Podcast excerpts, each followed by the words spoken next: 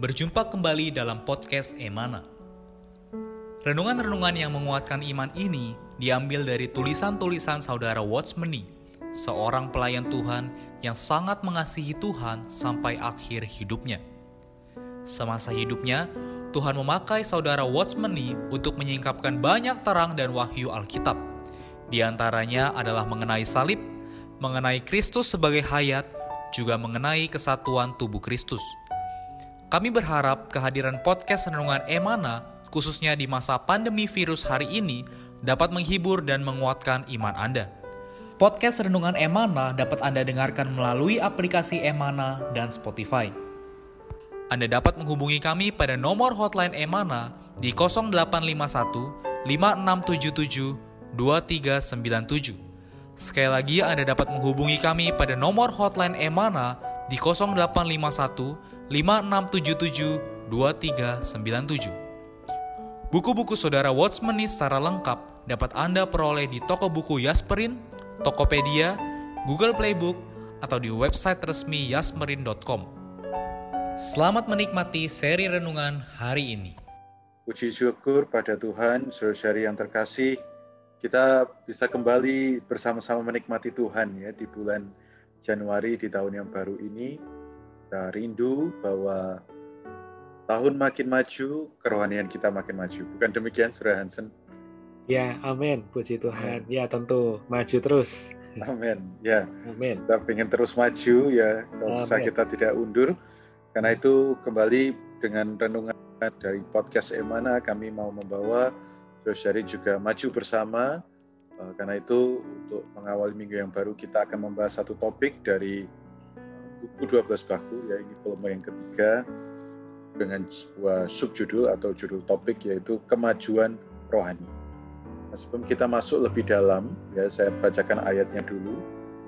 Jikalau seorang, ini diambil dari Lukas 14, saudara ya, jikalau seorang datang kepadaku dan ia tidak membenci bapaknya, ibunya, istrinya, anak-anaknya, saudara-saudaranya laki-laki atau perempuan, bahkan nyawanya sendiri, ia tidak dapat menjadi muridku.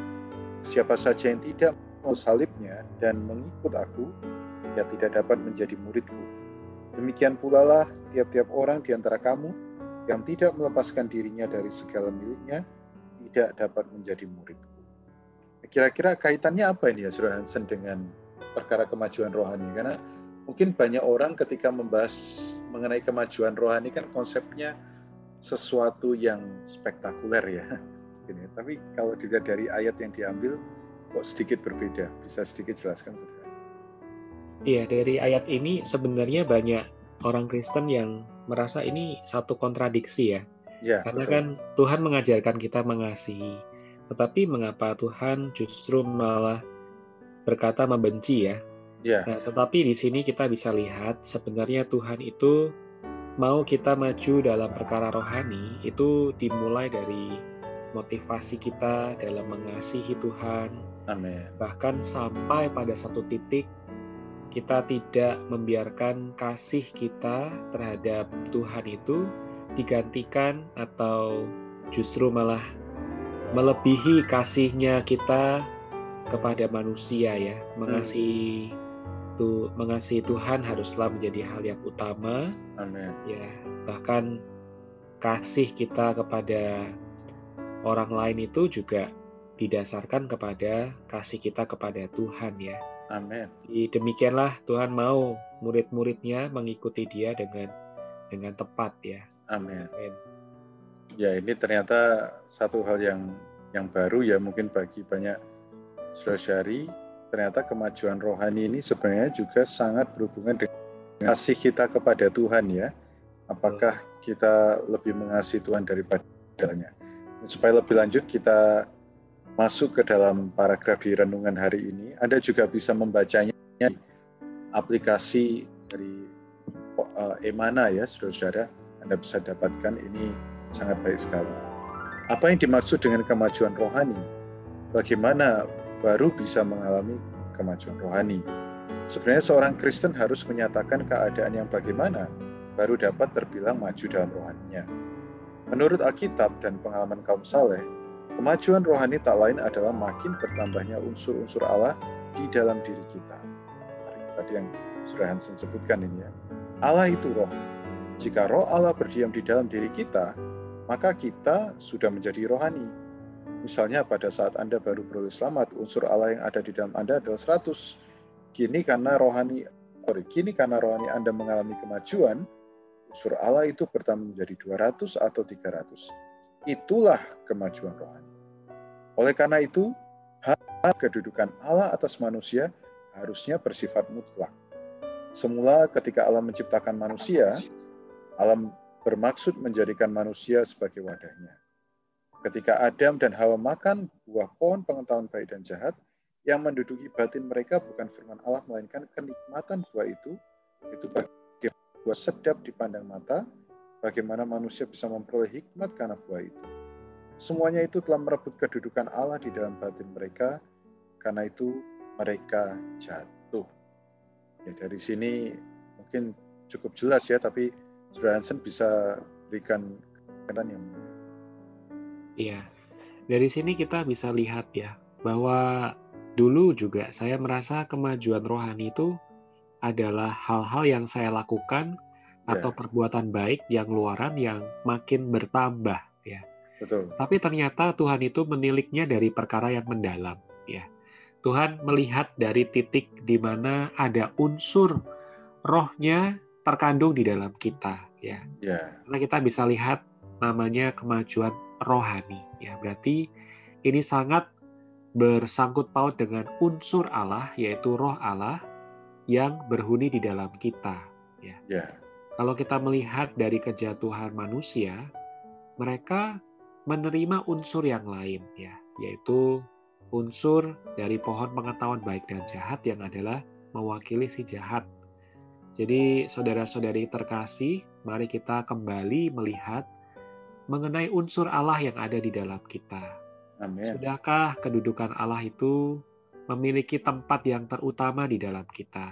Ya. Amin. Apakah justru malah suatu benda yang kita sukai menggantikan Allah, ataupun perkara, ataupun juga manusia yang menduduki batin kita, sehingga ya. kita semakin jauh dari Allah, unsur Allah malah tidak ada, ya, atau berkurang ya malah digantikan oleh hal-hal yang lainnya.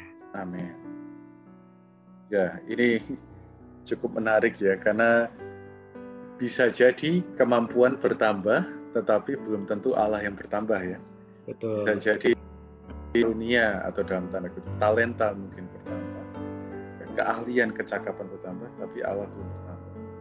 Itu ini satu uh, peringatan sekaligus model bagi kita satu tahun ke depan, lalu membiarkan, mengizinkan Allah bertambah di dalam kita. Nah, bagaimana Allah bisa bertambah? Mari kita lihat paragraf yang terakhir ini. Ya. Dikatakan, asalkan ada suatu benda, perkara, atau orang telah menduduki Anda, Anda sudah jatuh di hadapan Allah. Di sisi positif, kemajuan rohani berarti bertambahnya unsur Allah. Di sisi negatif, kita mengatakan bahwa kemajuan rohani ya, adalah terbuangnya tersingkirnya suatu benda atau perkara dari dalam diri kita. Seorang Kristen yang maju pesat kerohaniannya adalah seorang yang setiap hari menyingkirkan luar Allah segala sesuatu yang menggantikan Allah. Bagaimana benda-benda di luar Tuhan itu dapat tersingkir dari dalam diri kita? Katakan secara singkat ialah karena kasih Allah telah bekerja di dalam diri seorang yang boleh karunia. Setelah menerima gerakan kasih Allah, hati orang yang beroleh karunia segera tertuju kepada Allah dan segera memberi kesempatan bagi Roh Kudus untuk bekerja di dalamnya. Dengan berbuat demikian, ia segera memperoleh terang sehingga ia nampak begitu ia nampak Roh Kudus segera memperkuat pekerjaannya. Ia juga segera taat dan menurut. Demikianlah terjadinya peristiwa tersebut. Ini berarti juga steps-nya ya, depannya ya saudara ya bisa sedikit dijelaskan di sini. Iya, tentunya kita setelah mendengar ini kita sangat ingin ya kita mengalami kemajuan rohani. Ya. Lalu mungkin kita mengambil satu tindakan untuk menyingkirkan banyak hal-hal yang negatif di dalam diri kita ya. Ya ini adalah satu kedambaan yang baik, saudari. Tetapi ya. uh, renungan ini membantu kita ya bahwa tahap yang awal ya adalah kita membiarkan kasih Allah itu bekerja di dalam diri kita ya. Allah kita adalah Allah yang dengan lembut ya bekerja di dalam kita perlahan demi perlahan ya dia mau terus uh, menguasai diri kita tetapi semuanya didasarkan kepada kasihnya ya. Yeah. Jadi saudara-saudari sungguh sangat manis Tuhan ingin membawa kita maju di satu sisi tapi dia akan secara penuh kasih ya dia bergerak di dalam kita ya. Amin. Mungkin ya saya bisa gambarkan ya Tuhan ketika ingin menyingkirkan satu kebiasaan kita yang buruk ya. Ya, ya pertama-tama ya menyentuh kita dengan kasihnya ya. Ya lemah lembut dia uh, apa menyatakan bahwa dia mau terus bertambah di dalam kita ya dia mau uh, memenuhi batin kita, kesukaan kita, ya. Sehingga perlahan-lahan maka kebiasaan kita yang ingin Tuhan uh, singkirkan itu lambat laun akan makin berkurang, ya. Yeah. Tunggu ini adalah satu hal yang sangat manis. Kita perlu belajar taat, kita perlu belajar terbuka kepada rohnya yang bekerja di dalam kita. Ya, semoga Amen kita boleh menjadi orang Kristen yang bekerja sama ya dengan Amen. pekerjaan Tuhan yang penuh kasih ini. Amin. Amin. Puji Tuhan. Saya rasa ini kalimat penutup yang sangat baik, yaitu kiranya sepanjang tahun ini kita menjadi orang-orang yang bekerja sama dengan Tuhan, ya, sehingga dia bisa makin bertambah. Baik, Saudara Hansen, kita bisa tutup uh, podcast kita edisi hari ini dengan sebuah doa. Undang Saudara Hansen untuk berdoa bagi kita semua, khususnya di masa pandemi ini yang uh, masih ya, masih terus ada mungkin sekarang sudah masuk ke lingkaran yang dekat dengan kita, banyak berdoa bagi mereka, ya saudari, uh, rekan-rekan sekalian, makin kita berdoa, saya juga yakin unsur Allah makin bertambah. Amin. Mari saudari kita bersatu dalam doa. Ya. Terima kasih Tuhan kami bisa mendengarkan firman-Mu di awal tahun ini dengan satu kedambaan untuk maju di dalam Amin. perkara rohani. Tuhan, di tengah begitu banyak kesulitan dan rasa khawatir yang uh, menghimpit kami, Tuhan kami punya satu doa. Tuhan, kiranya Engkau makin bertambah di dalam kami Tuhan. Amin. Makin meluas ke dalam diri kami. Amin. Sehingga kami dipenuhi dengan Engkau Yeah. Setiap batin, setiap ruang, Engkaulah yang memenuhinya. Amin. Tuhan, terima kasih Engkau penuh dengan kasih bekerja di dalam kami. Amin. Tuhan, kami mau bekerja sama dengan Engkau. Kami mau taat kepada rohmu ya Tuhan. Amin. Juga berdoa Tuhan agar saudara-saudari di mana pun mereka berada tetap dalam kondisi yang sehat. Amin. Tuhan, oh, yang sakit juga Engkau kuatkan, Engkau yeah. pulihkan. Tuhan, uh, kami perlu Engkau, Tuhan, Amen. hari demi hari. Jangan yeah. kami lewati hari demi hari bersama dengan Tuhan. Amin. Oh, Tuhan bersandar kepada dirimu ya Tuhan. Amin. Kami serahkan renungan ini boleh memberkati kami semua. Amin. Dan kami berdoa. Amin. Puji Tuhan.